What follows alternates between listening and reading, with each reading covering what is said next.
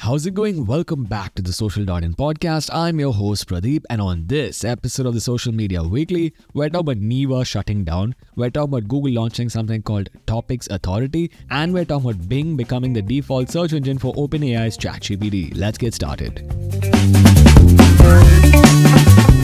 So, for our first story, we're talking about Google rolling out something called Topic Authority. Now, here's the thing you have these national news publications, and they also start talking about local events, and they take precedence over local news sites. Now, Google wants to fix this problem by launching something called Topics Authority. It will rank the local news sites higher based on their noteworthiness, their originality, and their reputation. This is likely to cause an increase in the ad rates for local news sites.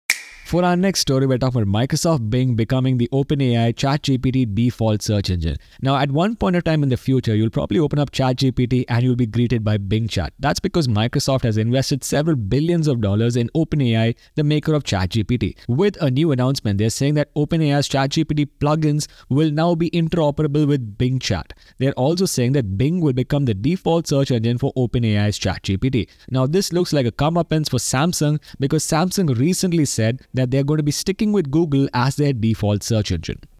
For our next story, we're talking about Neeva, the paid ad-free search engine shutting down. Now, here's what happened. A couple of years back, a former Google executive raised a boatload of money, about $77 million, to create something he called the ad-free paid search engine. What happened after that? Well, he couldn't get any users, and now it looks like that search engine is shutting down. Now, the problem here is that this company is saying that they're going to pivot over to generative AI along with everybody else. For our next story, we're talking about TikTok launching a chatbot. Who isn't these days? Anyway, TikTok is apparently rolling out a new chatbot called Taco.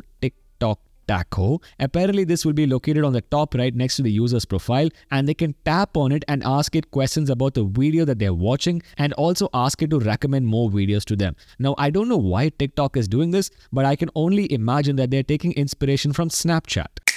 For our final story, we're talking about the Meta Quest 3. Now, Meta has done a pretty good job with the Meta Quest 2, and now we have some details about the Meta Quest 3. Apparently, it's going to cost about $500, so that's more than the Meta Quest 2, and it's supposed to have a depth camera and a video pass-through feature allowing you to do better augmented reality. It is going to be powered by the Snapdragon XR2. If you remember, the original Snapdragon XR1 was the chip behind the Meta Quest 2. Now, all of this is inconsequential compared to Apple's announcement of their own mixed reality headset, which is supposed to happen in the next couple of days.